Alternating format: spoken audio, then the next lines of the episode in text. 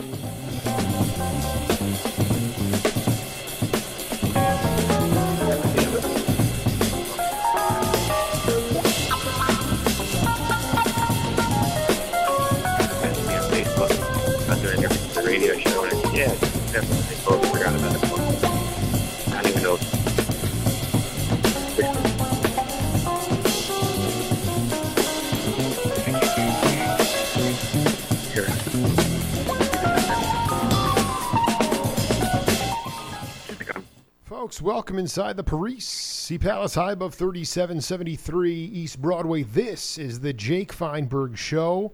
You on Power Talk. Please go to our website, powertalk.live. Download our free app and stream all of our live local programming, including Solomon on Blast. The Jim Parisi Show and yours truly, the Jake Feinberg Show. We can't thank you enough for making us part of your day today. And without further ado, it's always been invigorating for me uh, over the last uh, couple of years I've been on this journey six years, and I've been mainly interviewing the graybeards of music. Uh, but to be able to connect with my peer group has been somewhat cathartic because you realize at a certain point, no matter how soulless you might think things are, there is a no- younger generation that is stirring the pot of melodic improvisation and stretching out ears and doing their best to create new vocabulary on the bandstand. And I have one of those cats on the program right now Guitarist Justin Mazer, welcome to the Jake Feinberg Show. Thank you for having me. Um, when did you pick up the apparatus, my man? Like, when, when did you? The two two part question. When did you first pick up the, the, the apparatus, and then do you believe or have you felt that the music is coming through you from the heavens? Well, I um I started playing guitar I, I kind of really got into playing guitar when I was teenager, 12, 13 years old, and I started playing music in front of people when I was 16. Um, you know, it, it's a constant pursuit for me in a lot of ways, but um, you know, early on, I definitely felt like it felt like you know the moments on stage where things really clicked, and you're you're totally locked in, and time kind of stands still you know, you definitely get the feeling of almost like a telepathic, you know, that that that, that energy or that music's being sent to you from from somewhere. You know, whereas like if you know everything else, it's almost like you're, I'm like watching myself play music from I'm like elevate I'm like elevated above myself, watching myself play in that moment. exactly. This totally is what I'm getting at. This is exact. You're the metaphysical component. You're on the side of the stage, or you're above yourself, watching yourself play, uh, is there a time that you can point to specifically when this uh, became a realization for you? Um, probably, you know, a few years after I started playing in front of people and got a little comfortable with my chops and being a performer. Um, I, I don't know if I can necessarily pinpoint an, an exact moment um, per se, but uh, it, you know, it, largely it kind of has to do with, um, you know, the the energy exchange between the crowd and and you. And you know, once I was able, you know, once I was able to get on the stage it, with a with a responsive crowd, I think, you know, whenever that was, that was probably the the first few times that um, that kind of happened, and it was um, it's a pretty surreal experience. And and you know, every when you go out and play on, on a normal basis, you don't always get there. You don't always achieve that. But once you've experienced something like that once, it's kind of like that's the constant pursuit that you have to undertake. Is you're you're always trying to get back to that place where you know time kind of stands still, and you and you you enter that like you said a bit of a metaphysical kind of state of performing.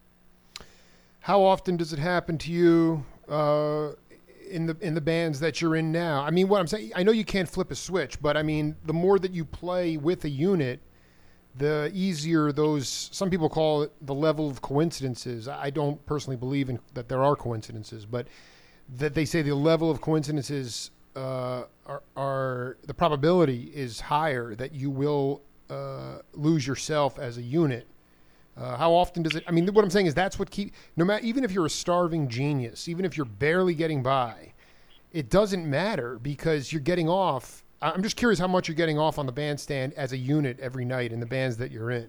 The more that you play in a unit, the more that you have this opportunity to sort of lose yourself and the music be, start, starts to play you. I, I would say, you know, yes and no to that because absolutely having chemistry with people you're on stage with and trusting the other people on stage and you know feeling good with the other people on stage that definitely is a humongous part of it. But at the same token i found that over the years there's not a lot of rhyme and reason to the the the setting or the or the gig or anything. I mean i could have i could experience some pretty amazing musical moments in the most unsuspected gigs uh you know that you wouldn't think would be. Uh, for example, you know, sometimes you, you play kind of weekly resident residency type gigs, uh, pickup gigs with different players, and that usually results in a bit of looseness um, because it's with guys that are on tour or that have, you know, day job music gigs on the weekends. So the the excitement sometimes of playing with new people and doing something spontaneous, it almost takes you out of that um, that rhythm of, you know, if, if you play with the band full time you're playing the same songs every night, and sometimes the excitement of just performing with new people and just doing something totally in the moment on the fly, it's almost easier or more accessible to kind of achieve um, something like that in that setting. Not to say that you can't necessarily do that, or it's difficult to do that with a with with the songbook that you played a lot. Because on that note, it, once you get to really know a song or get in tune with a song, you don't have to think about performing it, and you could kind of get lost in, you know, the vibe of the room and the crowd and the moment, and forget about you know if you didn't sleep the night before, or if you had a rough travel day, or you know if some guy pissed off another guy before you went on stage. None of that really matters if you're really in tune with with the music. Talking to Justin Mazer here on the Jake Feinberg Show. Uh, did you? I'm always curious. I mean, are you a street scholar or did you actually go? I did you go into academia and get a degree in music? Um, I guess I guess I'm a street scholar. Good. I um Good. I, I never for, formally stu- studied music at a university or in school. I mean, I I've taken I've taken a handful of lessons over the years. Um, by a handful, I mean probably under under a half dozen. Um, but really, I, I've cut my teeth from playing with a number of different uh, bands, a number of different uh, styles of music early on in, in my career. Whereas I I did stints with you know country bands and hip hop bands and rock bands, and when you play different styles of music, you almost get to learn different languages, and those languages, for me at least, exceed what you know I would consider to be more of a scholastic kind of training, um, and it, it kind of teaches you to be able to have this large vocabulary that you could that you could use, and more importantly, it's knowing how how and when to use that vocabulary, as opposed to just being able to kind of be flashy all the time. You know, it's it's being selective in the in the stuff that you know and the and the languages, musical languages that you learn, the vocabulary that you learn, and knowing when to use that is, is as important as actually knowing it. What about the idea of just playing with real human beings? I mean, I, I, am 39. I, you're probably younger than me, and I just it seems like Gen Xers and definitely younger generations have a hard time getting out of the way of machines. And ultimately, it's you're on the bandstand with a cat like Tony Leone. Uh, the rhythms aren't coming from his arms and shoulders; they're coming from his heart. I mean, how much of it is it having to do with humanity, playing with different cats who are all have their own different?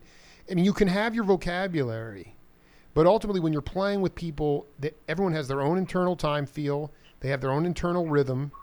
And how how invigorating and how liberating has it been for you to have this opportunity? How did you even wind up? I mean, how does it work where you're a street scholar and then you wind up playing with all these cats that are playing essentially uh, improvisational jam music? I mean, your your your resume speaks for itself. It's not like you're playing like.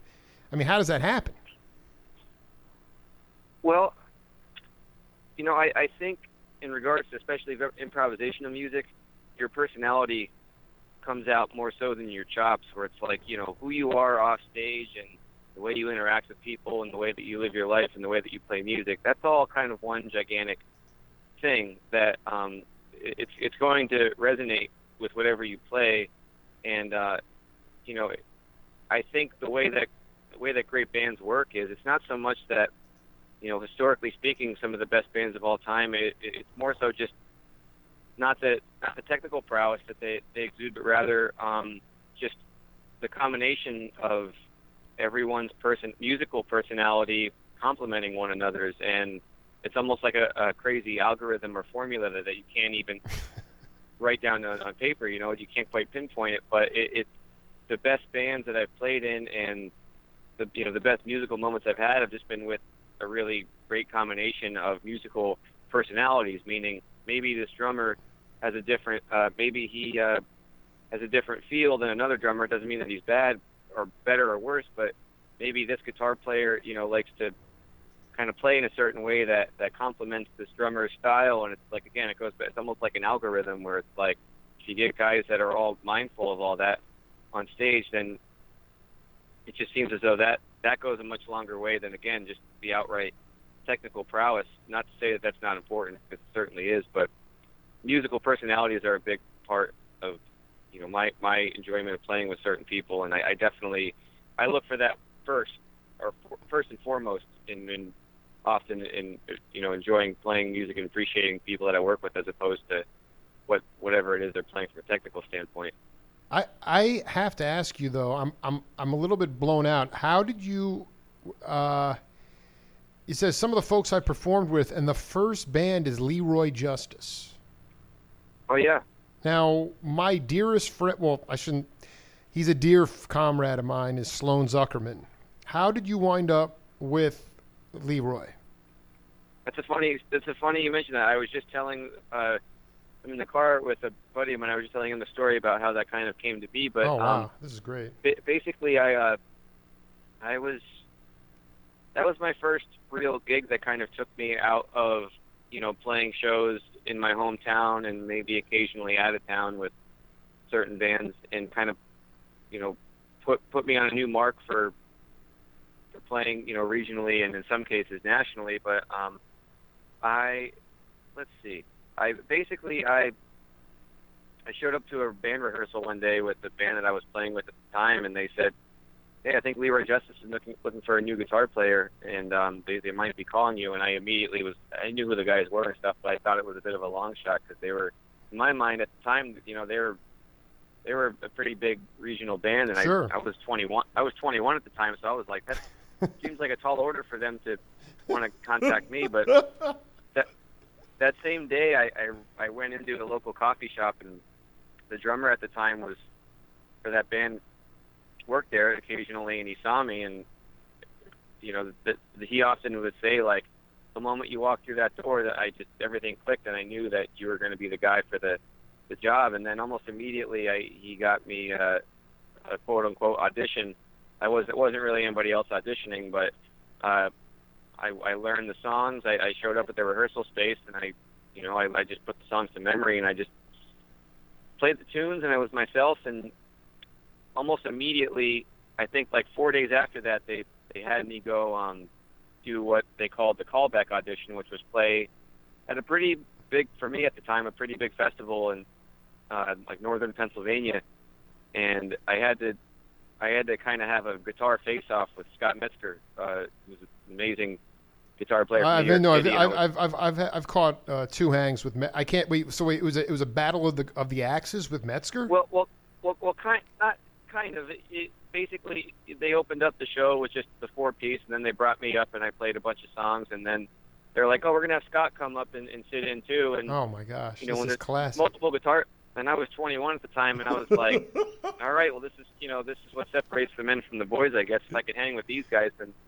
I hopefully will be in good shape." You know, it's like necessity in that moment is, is very much so the mother of invention. So, uh, you know, by necessity, I I kind of had to hang on for you know, for dear life in, in some ways. And you know, everybody everybody that was there, you know, the guys in the band still we still talk about that night as it being really special and memorable, just because um, you know, everything kind of clicked and fell into place like in that moment it was happening. And that, again, going back to what you were saying in the conversation earlier, it's like even though it was a little nerve wracking for me at the time, that was definitely a moment where it's like I was prepared.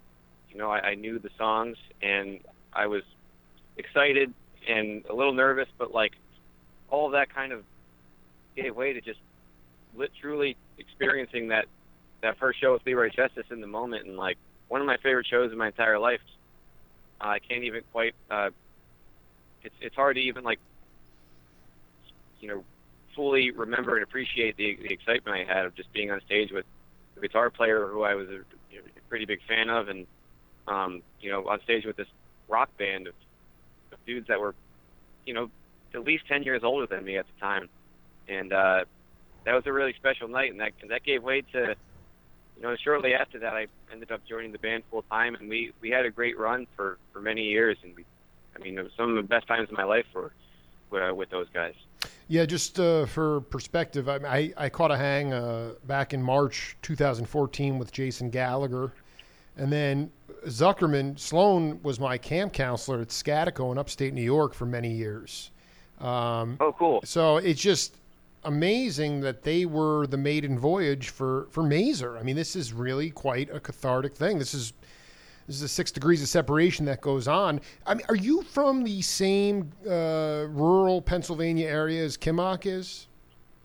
Uh, yes, I am. Well, for the most part, he's from uh, Lehigh Valley. I'm from Wyoming Valley. We we grew up uh, about an hour away from each other, but uh, it's funny. I just we just played together last night in Woodstock, New York, and um, you know, we were talking about I've I've known him and making music with him off and on in a number of different projects for ten years now. And we're, you're talking about John or, or Steve? Uh, John. So, so, I've interviewed both John and St- so John. I, why don't you talk a little bit about? Well, what band are you? You're in a band with with John. Uh, actually, a few. Um, wow. You know, it's it, you know it's tough because we all have kind of our our main gigs, if you will. Yeah, I dig. Or our, ma- our main bands that we work with and tour with. Um, but you know, whenever we can, we collaborate. You know, we, we'll, we'll often do some stuff in Burlington, Vermont, um, or like throw out gig kind of things. But we um, we played in a project called Jimmy, which is mostly uh, John's solo material. It's just drums and guitar, lots of loops and samples. And I, it's funny, I was just talking to my buddy here about that as well. But you know, that basically we took about two weeks of pretty rigorous rehearsals to get a product of about a 45 minute show together. It's very, very complex music. Um, basically, Johnny would just record and make these almost theatrical pieces, uh, recording pieces, and then we would have to go back and try to make sense of how we could perform those songs live with just a duo. And we used a lot of loops and samples and stuff like that. And that was a really fun, creative band to work with. And I always enjoy working with John in the studio and from a creative standpoint. So it was really fun to kind of translate that into a live setting, and the shows were a lot of fun and they went really well. Is there, uh, is it very? I don't want to say you said it's uh, complex, but is it very formulaic, or there's a lot of opportunity for improvisation? Not, not really any improvisation whatsoever, which was kind of what's what made it challenging. It was, um, you know, th- there was is very um, there was lots of space. There were lots of sonic components that went into it, and um, you know, John was definitely doing a lot of the heavy lifting in terms of operating some of those loops and samples, whereas I just kind of was lucky enough to just play guitar. Um, but you know, there's certain songs that had guitar parts looped that I would just cover, or there were certain songs that we would kind of almost re. I'd write a guitar part for it, and then we'd figure out how to kind of successfully mix that in with some of the bass lines and triggers and loops and samples that Johnny was using, and it was it took a little while. I mean, we definitely shedded on that stuff for for several weeks before we were we kind of had a, a, our 45 minute set that we were ready to present to people. You know, Mazer, what would be? I mean, you're not exactly a graybeard. Uh, in fact, your career is just really just getting going. But uh, for cats that, you know, uh, what would be your advice to, to cats that are that don't want to take the academic track? I mean, I'm a firm believer in as a non-musician, uh, but I just as a firm believer, I just don't think that the vocabulary of music can grow in academia. And I just wanted you to talk to cats about you, uh, what are the most important things mentally that they have to go through if they want to take the lonely avenue of the street scholar because ultimately on the streets you're going to bump into cats like Kimock, Leone. You know, these are scat these are street scholars too. But Right. it, within that, you're also going to have some lone. There's going to be some lonely avenues. So th- the mental part of it is actually much more difficult than the facility part of it or the chops. And so I just wanted you to get, lend some advice to cats who maybe aren't even aware before the dawn, so to speak, of their street scholar trek. Sure. Well, two main points.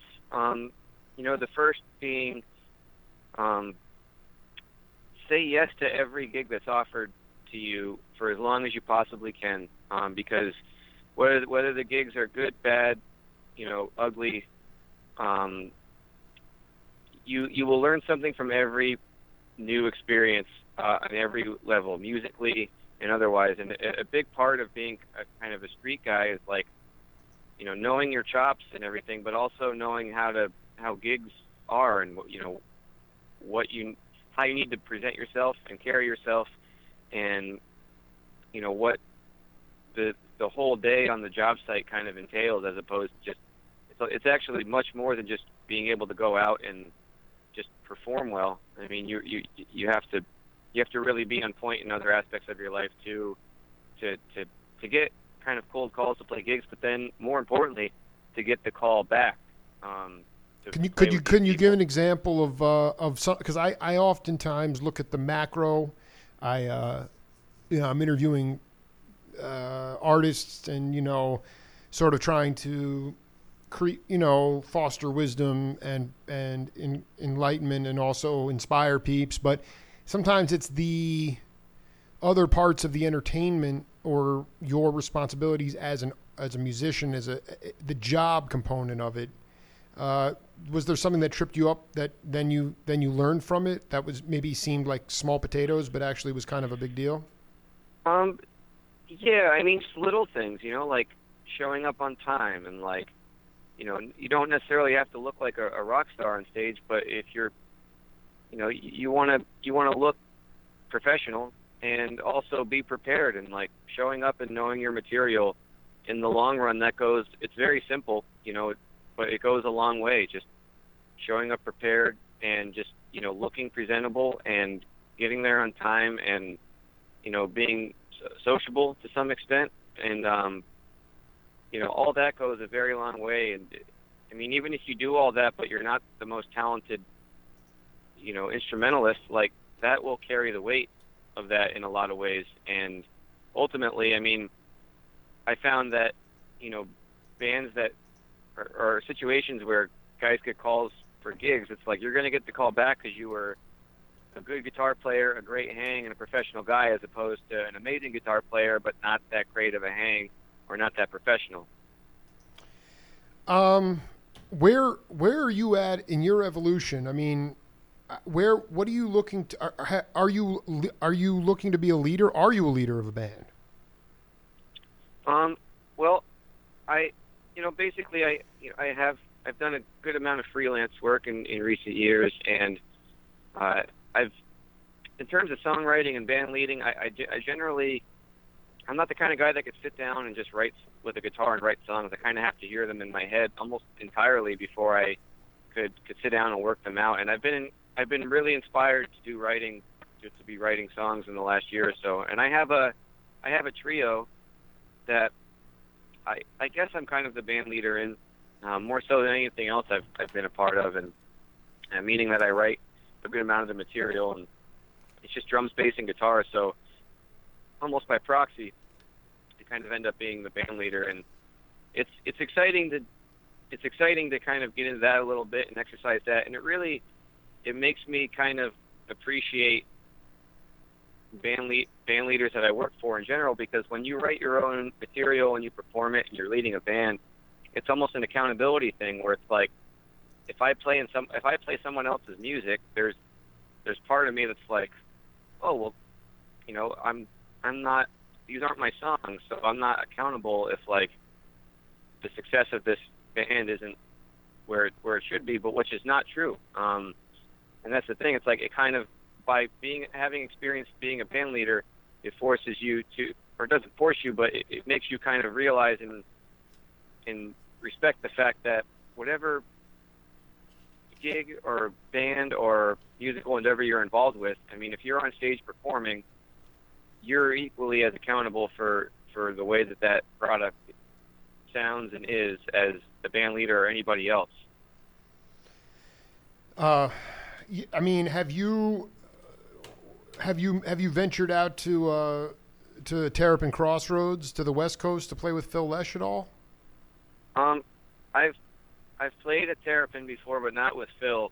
Um, ironically enough, the one time I played at Terrapin Crossroads, um, Phil Lesh was playing at the Capitol Theater, and they had the show webcasted. So Yep. I've played the after parties for Phil at Garcia's at the Cap before, but now it's like, man, we're th- I'm 3,000 miles away from the Capitol Theater, and I still have to wait for Phil to finish the Cap Right. before we could play here in San Francisco at, at which I thought was pretty funny. That's really funny. I mean, uh, wh- what do you feel like um, that you are like from a, what are you looking at? Like, I, I think it was profound what you just said about you know basically making sure that you pick up the slack, even if you're not the band leader. You know, to make you know that you know you you have the accountability, and people are always watching. Um, I'm just curious about you know as far as where do you where what do you want to grow the most in? Uh, is it because like you know what I, I did part of me like I understand like you, know you, you showed up on time, you fit in, you were professional, you get the call back. I also say it's got to be it's got to feel good.